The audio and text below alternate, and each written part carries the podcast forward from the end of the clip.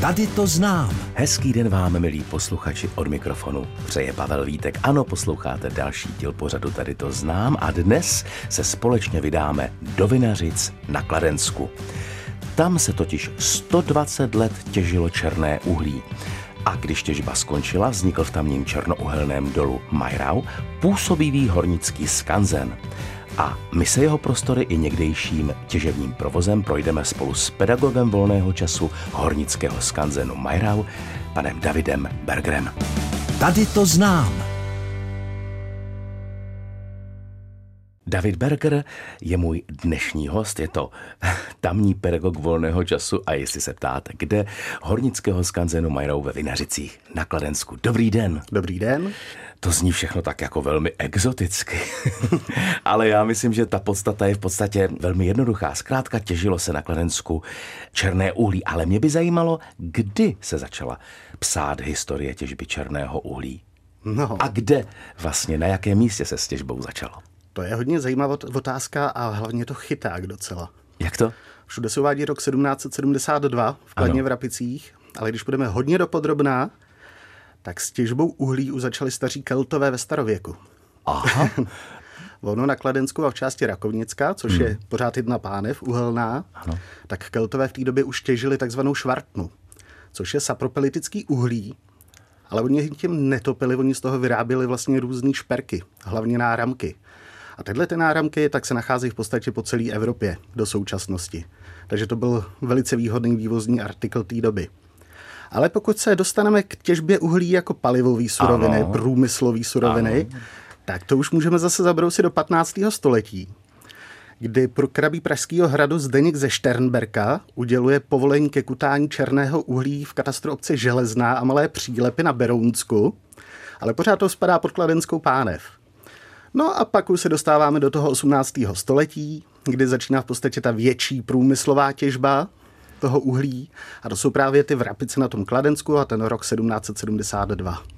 A jak se uhlí dobývalo dřív? Dřív? Úplně obyčejně. To bylo takzvané selský dobývání, pokud se budeme bavit tady o tom 18. století. Ono to uhlí vychází vlastně v jižní části té pánve na povrch. Takže tam opravdu máte skálu, která je tvořená uhlím. Takže v té době vysloveně krumpáčem a lopatama opravdu odsekávali ten výchostý uhelný A bylo sloje. čím topit. A bylo čím topit. Jakmile tadyhle to uhlí došlo, tak samozřejmě začali dělat menší štoly, to ano. znamená chodby ražený do toho kopce. Hmm. A to se udržovalo tak nějak do toho začátku 19. století. Takhle ty štoly na tom Kladensku můžete vidět do dneska. Oni jsou pořád označený, jsou zamřížovaný, nedostanete se do nich, ale když se budete podívat právě do toho Vrapického lesa nebo do údolí v Otvovicích, tak na ně narazíte docela často. A jaký důl byl na Kladensku největší? No, v jaký době? Pokud to vezmeme celkově, mm. pokud to vezmeme celkově, tak to byl důl Scheller v Libušíně, který ukončil svoji činnost v roce 2002 pokud to vezmeme takhle z toho historického hlediska, pokud bychom se bavili o tom, dejme tomu počátku 19. století, hmm. tak se můžeme bavit o tom, že to byla ta Marie Anna právě v Kladně Dubí a tadyhle ty šachtičky v té Vrapické oblasti. A kdy a kde, to mě taky zajímá, byl na Kladensku postaven první parní těžní stroj? Tak, bylo to ve 30. letech 19. století a bylo to na dole Ludmila, což byla šachtička, která byla mezi kladenskou částí Kladno v Rapice a osadou Cvrčovice. No vidíte, tak to máme, to máme už kompletní. Tak já myslím, že teď už víme, jak to vlastně obecně s těžbou uhlí na Kladensku začalo a po písničce si povíme všechno ostatní. Dnes je cílem našeho cestování hornický skanzen Majrau ve Vinařicích na Kladensku a provádí nás jim tamní pedagog volného času David Berger. Kdy vlastně vznikl důl ve Vinařicích? Důl Majrau byl hloubený v roce 1874 mm-hmm. Pražskou železářskou společností a vlastně ta jáma byla kruhového profilu, což bylo tenkrát u nás unikátní relativně. Takže tím pádem byl něčím jiný než ostatní Byl jiný než ano. ostatní doly v tomto případě, protože většina těch předchozích dolů, co už se zakládala předtím, ano. tak měly většinou ty jámy průřezu buď to čtvercového, případně obdélníkového. A proč dostala ta těžební jáma právě jméno Majrau, takové libozvučné jméno? tak bylo to po předsedovi správní rady Pražské železářské společnosti, po svobodném pánu Kajetánu Majerovi z Majerau. Mm-hmm Stejně, ono takhle většina těch kladenských dolů a celkově dolů u nás v republice tak většinou pojmenována po buď to akcionářích nebo spolumajitelích, případně po manželkách těchto těch pánů. Takže už se můžete setkat třeba s doly jménem Slávka, Míla, No to je hezký, a to je hezký zvyk, to se mi líbí. A kdy byla jáma Majrau dokončena a kdy se v ní začalo těžit? Tak, dokončena byla v roce 1877, kde se vlastně v hloubce zhruba 515 metrů narazilo na uhelnou sloj, mocnou těch 9 metrů, hmm. což bylo víc, než se očekávalo. Každopádně ta jáma byla dohloubená do té konečné hloubky 525 metrů a pak se mohlo začít s tou těžbou toho uhlí. A kdy byl na jámu Majerau přivezen parní těžní stroj? Tak, bylo to hned při tom hloubení. Ono prvních 10 metrů té jámy tak se hloubilo ručně. Hloubili to takzvaný trhani, což zase, buď to, to byli italský tuneláři, vysloveně hmm. profese, která se zabývala ražením tunelů pod Alpama ano. pomocí trhacích prací, proto trhani, a nebo to bylo tím, že se na tohleto využili v podstatě bezdomovci a žebráci neboli trhani. A to musela být asi těžká práce. Takže jedna z tadyhle těch možností bude určitě pravda, ale která z nich to bude těžko říct. A po dohloubení tadyhle těch deseti metrů, tak byla přivezená lokomobila. lokomobila, kterou se zase hloubilo dalších x metrů hloubš. Ale jakmile se narazilo už do těch větších hloubek, tak se přivezl ten první parní těžní stroj z dolu Stehelčeves, který byl pak namontovaný na Majrovku a ten sloužil vlastně k tomu dohloubení celkově té jámy a i v počátcích té těžby na té Majerovce. A je tam ten stroj dodnes? Bohužel už ne, protože v roce 1905 Pražská železářská společnost zakoupila na Mezinárodní strojírenské výstavě v Paříži těžní stroj pražské firmy Ringhofer, nebo těžní stroj. Ono původně to byla pohoná jednotka pro zámořský parník. Ale přestavila ho, zakoupila ho, namontovala ho a můžete ho tam vidět do dneška a což je výjimečný, tak ho můžete vidět do dneška i v chodu. Takže skutečně návštěvníci, kteří k vám do dolu Majrau dorazí, mohou vidět, jak ten stroj pracuje? Mohou a dokonce to i uvidí. tak to, to, to zní opravdu velmi zajímavě, ale mě by ještě zajímalo, ve Vinařicích vznikla ještě jedna těžební jáma. Je to tak? Je to tak. Je to druhá jáma Robert, která je mladší a je mladší zhruba o těch 10 let. A ta byla hlubená z toho důvodu, že většina těch dolů, máte to i v báňských předpisech, tak musí mít dvě jámy. Mm. No, za první je to z bezpečnostního důvodu. Mm. Kdyby náhodou došlo k zasypání té jámy, tak aby ty lidi, ty horníci mohli vylíst na povrch. Ano. Ale především je, především je to z důvodu větrání, kdy tu jednou jámou se ten vzduch z povrchu tahá dolů do podzemí. A druhou vychází. A druhou vychází ven. Hmm. Takže jedný jámě se říká studená, to je ta jáma, kterou ten vzduch proudí do toho dolu dolu. Ano. A druhá jáma takzvaná teplá, kde zase ten vzduch z toho dolu proudí nahoru ven. Tak Teplá proto, protože ten vzduch je ohřátý, protože přece jenom v tom uhelném podzemí dole je velký teplo. Kolik tam tak asi může být stupňů? To záleží na hloubce na podmínkách, ale když řeknu, že tam může být klidně 40 stupňů, tak nebudeme přehánět. Tak to mě nikdy nenapadlo, že tam může být takové, takové horko. A kdy byla těžba černého uhlí ve Vinařicích ukončena? Tak, ukončena byla v červnu roku 1997 na dole Majerau. Což je nedávno. Což je relativně nedávno. Hornickým skanzenem Majrau ve Vinařicích na Kladensku nás provádí tamní pedagog volného času David Berger. A já hned položím další otázku. Kde se vzala myšlenka vytvořit v areálu bývalého černouhelného dolu skanzen?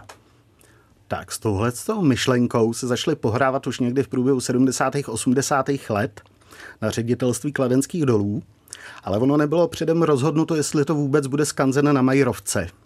Ono tenkrát tak bylo na výběr z několika dolů. Měl to hmm. být buď to důl Rona v Kladně ve Švermově, případně důl Prago v Kladně Dubí, což je svým způsobem škoda, že se i nerozhodlo pro tu Pragovku, protože tam byl velikánský unikát, což byla ta příhradová těžní věž, kde byly ty čtyři lanovnice, ty kola, které se vlastně na té věži točily, tak byly umístěny pod sebou. To nikde jinde v republice u nás neuvidíte.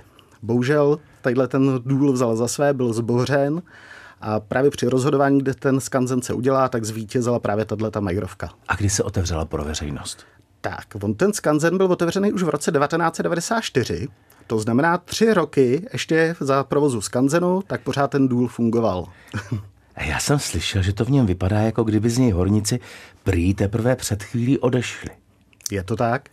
Je to tak a jsme na to hrdí, A jsme v podstatě jediný hornický muzeum, který tadyhle to u nás má. A je to právě dáno tím, že ten skanzen vznikl ještě během provozu toho dolu.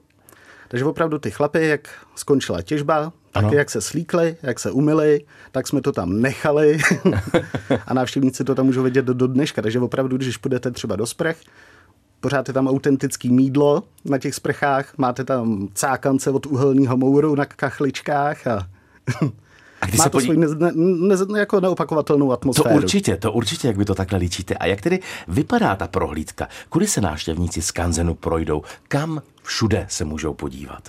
Můžou se podívat opravdu všude. opravdu všude. Pokud se rozhodnou, koupí si naší delší trasu, to znamená dvouhodinovku, tak v podstatě si projdou celou trasu, co procházel ten horník, když ráno přišel do práce. Takže začnou v budově cechu, přes expozice báňského záchranářství, geologii, modely, až se dostanou do čistých šaten, kde se ten horník vlastně slíknul z toho civilního oblečení a pak nahatej proběhnul schodama nahoru do takzvaných špinavých šaten, neboli řetízkových šaten a potom se vlastně dostanou ty návštěvníci spojovacím mostem i k jámě, právě ale k jámě Robert. A co jsou to ty řetízkové šatny? Proč řetízkové? Na to se vždycky ptám dětí. Jestli se zkusej zamyslet, proč dole jsou ty čistý šatny se skřínkama Aha. a ty špinavý šatny nemají ty skřínky, tak ona odpověď je jednoduchá, protože v tom podzemí je teplo. On je tam i velikánský vlhko. Ano. Tak ty fáračky, to znamená to oblečení, ve kterých ty, ty horníci pracovali v tom podzemí, tak po tom výjezdu tak byl samozřejmě propocený, mokrý, ano. špinavý. Tak těch řetízkových šatnách si to pověsilo na ty řetízek. Vytáhlo se to nahoru pod strop, protože teplý vzduch stoupá vždycky nahoru takže pod stropem je největší teplo. A tam to no, uschlo. do druhého dne to stihlo uschnout. Hmm.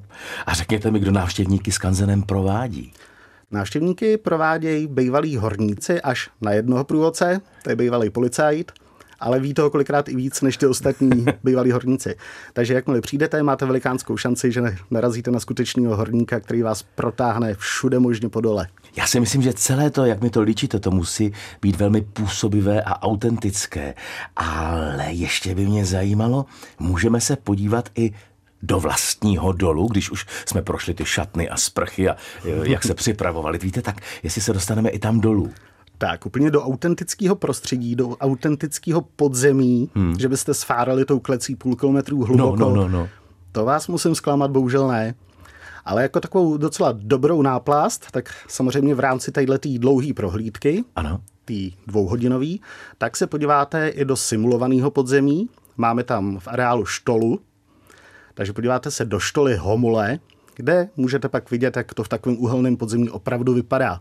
Je to tam k nerozeznání v podstatě od skutečného podzemí 100% autentický prostředí. Stavili to tenkrát horníci, natáhli tam vše možný materiál, takže dneska, když se tam dostanete, vysloveně na vás spadne takový ten pocit, že jste opravdu někde hluboko, hluboko v podzemí. Uvidíte tam jak starý způsoby dobývání uhlí, tak i třeba mechanizovaný porub. Když se vydáme na prohlídku hornického skanzenu Majrau, tak cestou určitě uvidíme i řadu technických památek. Já bych se vás teď rád zeptal, co za stroje a zařízení si tam můžeme zblízka prohlédnout? Tak, uvidíte všechno. Všechno, co se na těch dolech vyskytovalo. Takže od důlní lokomotivy přes důlní vozejky, přes mechanizovanou hmm. výstuž, hmm. přes různé důlní vrátky, těžní stroje, Ono, když se vrátíme k tomu těžnímu stroji, ono neuvidíte jenom ten Ringhofer, který vám ji pustíme v provozu, ale uvidíte i těžní stroj Škoda, který byl právě umístěný na jámě Robert a uvidíte i těžní stroj Kepe, který sloužil jako pomocný těžní zařízení na jámě Majerau. Takže na vlastní oči uvidím, jak vlastně se těžilo. Přesně tak. Hmm.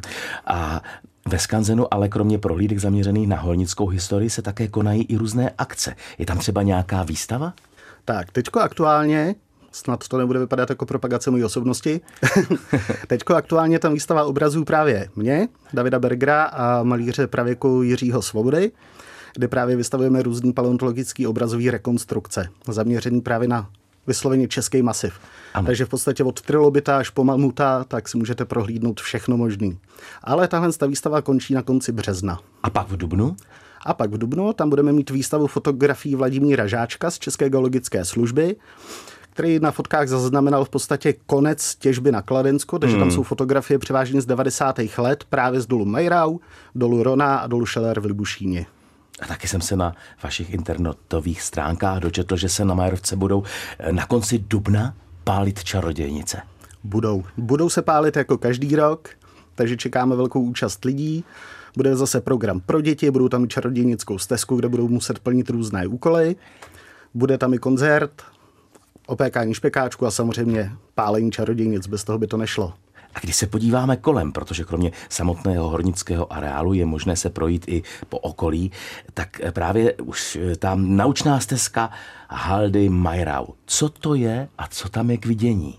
Tak, naučná stezka Haldy Majrau, ta vás zavede na odval neboli na haldu dolu Majrau, protože ono, když se vytěžilo uhlí, tak samozřejmě s tím uhlím šla i takzvaná hlušina, neboli perky což jsou horniny, všechny ostatní možný, které to uhlí nejsou. No a prostě ty se museli někam dávat. Ano. Tak se to právě házelo na ty haldy. Za doby těžby to byly nevzhledný voškový kopce kamení, ze kterých se kouřilo, protože oni ty hromady toho kamení prohořívaly. Ale dneska se to příroda vzala všechno zpátky mm-hmm. a jsou to v podstatě takový jediný ostrůvky divoké přírody na Kladensku. Protože když půjdete někde do lesa, tak je to umělej les, uměle vysázený. Ale tadyhle ty haldy, to opravdu ta příroda schramstla v podstatě sama a sama si to osidluje, obydluje. Takže tam uvidíte rozmanitý živočichy, zástupce hmyzu, obojživelníků, ptáků, různé rostliny, bylinky, které nikde jinde nerostou. U nás na haldě na Majrovce roste třeba travička, chundelka přetrhovaná, kterou nikde jinde v republice neuvidíte. A já jsem slyšel, že tam je na Majrau i cyklostezka. Teď Přesně čerstvě. Tak. Je tam čerst, jsou tam čerstvě otevřený traily Majrau, kde v podstatě se tam můžete přijít na nějakým terénním kole zajezdit. Jsou tam udělané různé překážky a jsou tam asi tři různé trasy podle náročnosti. Částečně zase i po té stezce Haldy Majrau. Dnes jsme dosestovali na Kladensko pod vedením tamního pedagoga volného času Davida Bergera, myslím tím hornického skanzenu Majrau ve Vinařicích. A mě by teď zajímalo, když se dostaneme k vám, vy žijete přímo ve Vinařicích? Už jo, už ano. Já jsem teda náplava, já jsem původně skladná a do Vinařic jsem se přestěhoval před pěti lety. a když tak nad tím zapřemýšlíte, jaké je to místo, jak vy sám ho vnímáte? Jak já sám ho vnímám, je to velice zajímavý místo. Byť je to kousíček odkladná, mm. tak už je to vesnice, žije si svým vlastním životem a hlavně je to takzvaná hornická vesnice. Ano. Takže pořád to tam má takovou tu atmosféru nějakých těch 50. 60. let. Mm. Jsou tam malý domečky, svody okapový, tak jsou dělaný z důlní výstuže. Potkáváte za sebe bývalý horníky, mají specifický způsob humoru, takže ty poznáte hned na dálku a hlavně je tam krásně. Takže je tam ten, klid. Ten kolorit vlastně zůstal zachován. A jaké je tamní okolí? Já jsem třeba na mapě objevil Vinařickou horu. Jo, jo, Vinařická horka. Častý místo výletu vinařičáků i kladeňáků. Tam je to hrozně hezký, protože byť je to ve středních Čechách, tak tam máte v podstatě stepy. Tam jsou stepní porosty, takže najednou, jako byl lusknutím prstu, tak se dostanete někam do suchých oblastí ve Středomoří, případně v Českém nebo v Moravském krasu. Máte tam suchý louky, jsou tam krásný trnitý keře. A vede tam nějaká naučná stezka? A vede tam z toho důvodu je naučná stezka. Hmm, a když máte ve Vinařicích, eh, tam tedy býval i kamenolom, jsou tam vidět eh, dnes nějaké jeho pozůstatky? Ono tam těch kamenolomů bylo víc. On tam byl jeden hlavní a pak tam byla spousta menších těch kamenolomů. Oni přestali těžit zhruba někdy v 60. 70. letech a do dneska tak můžete narazit třeba na kolejničky hmm. z různý tý lomový dopravy no a na ty lomy samotný. A oni ty lomy samotný jsou zajímavý i z geologického hlediska, protože tam v těch čidičích a v tufech, což je sopečný materiál, protože Vinařická horka je bývalá třetí horní sopka, tak tam můžete narazit i na zajímavý minerál, jako aragonity, paulingity, oferetity a podobně. No a já jsem právě v souvislosti s tím na mapě objevil ještě jednu zajímavost. E, pozůstatky někdejší úpravny toho lomového kamene. Co tam z ní zbylo? V podstatě akorát betonový obvodový zdi toho drtiče na tom nakladišti toho čediče, kde se to vlastně už nakládalo potom do těch železničních vagónů. Ale pokud vím, tak tam máte i nějaké místo, eh, když opustíme ty kameny, kam je možné se vydat za zvířátky. Je to v Třebichovicích a je to zoopark Obůrka pod háj. A co tam uvidíme? Co tam uvidíte? Je to relativně nová mini zoologická zahrada, takže tam mají třeba nosály, mývaly, kozy, poníky a takovouhle tu drobnější havěť. Ještě by mě na závěr zajímalo, uh, máte vy sám ve Vinařicích nebo klidně někde v okolí nějaké svoje oblíbené místo? Tak, když pomineme zmíněnou Vinařickou horku a nebo Majerovku, tak je to třeba Libušínský jezírko, což se nachází zase pod bývalým dolem Max, kde, kam se čerpala důlní voda, no ale v současné době se tam ta voda drží pořád, přityká tam malým potůčkem a je krásně azurově modrá, úplně jak na Plicvických jezerech. Takže to tam máte rád kvůli tam tomu. To mám rád, tam je to krásný. Tak já vám děkuji za hezké povídání. Skutečně já jsem netušil, co všechno se pod slovy těžba uhlí a historie může skrývat. Já myslím, že i posluchači poslouchali stejně jako já se zatajeným dechem. Mým dnešním hostem byl tamní pedagog, který myslím tím horinského skanzenu Majrau ve Vinařicích na Klenensku, pan David Berger. Já vám děkuji. Já vám také. Že jste přišel. Přeju vám, ať se vám daří, ať se vám vydaří i výstavy a všechny ty akce a někdy třeba zase naslyšenou. Mějte se hezky. Vy taky. Naslyšenou. A to už je, milí posluchači, v dnešním díle pořadu. Tady to znám úplně všechno a Pavel Vítek se na vás bude těšit opět za týden.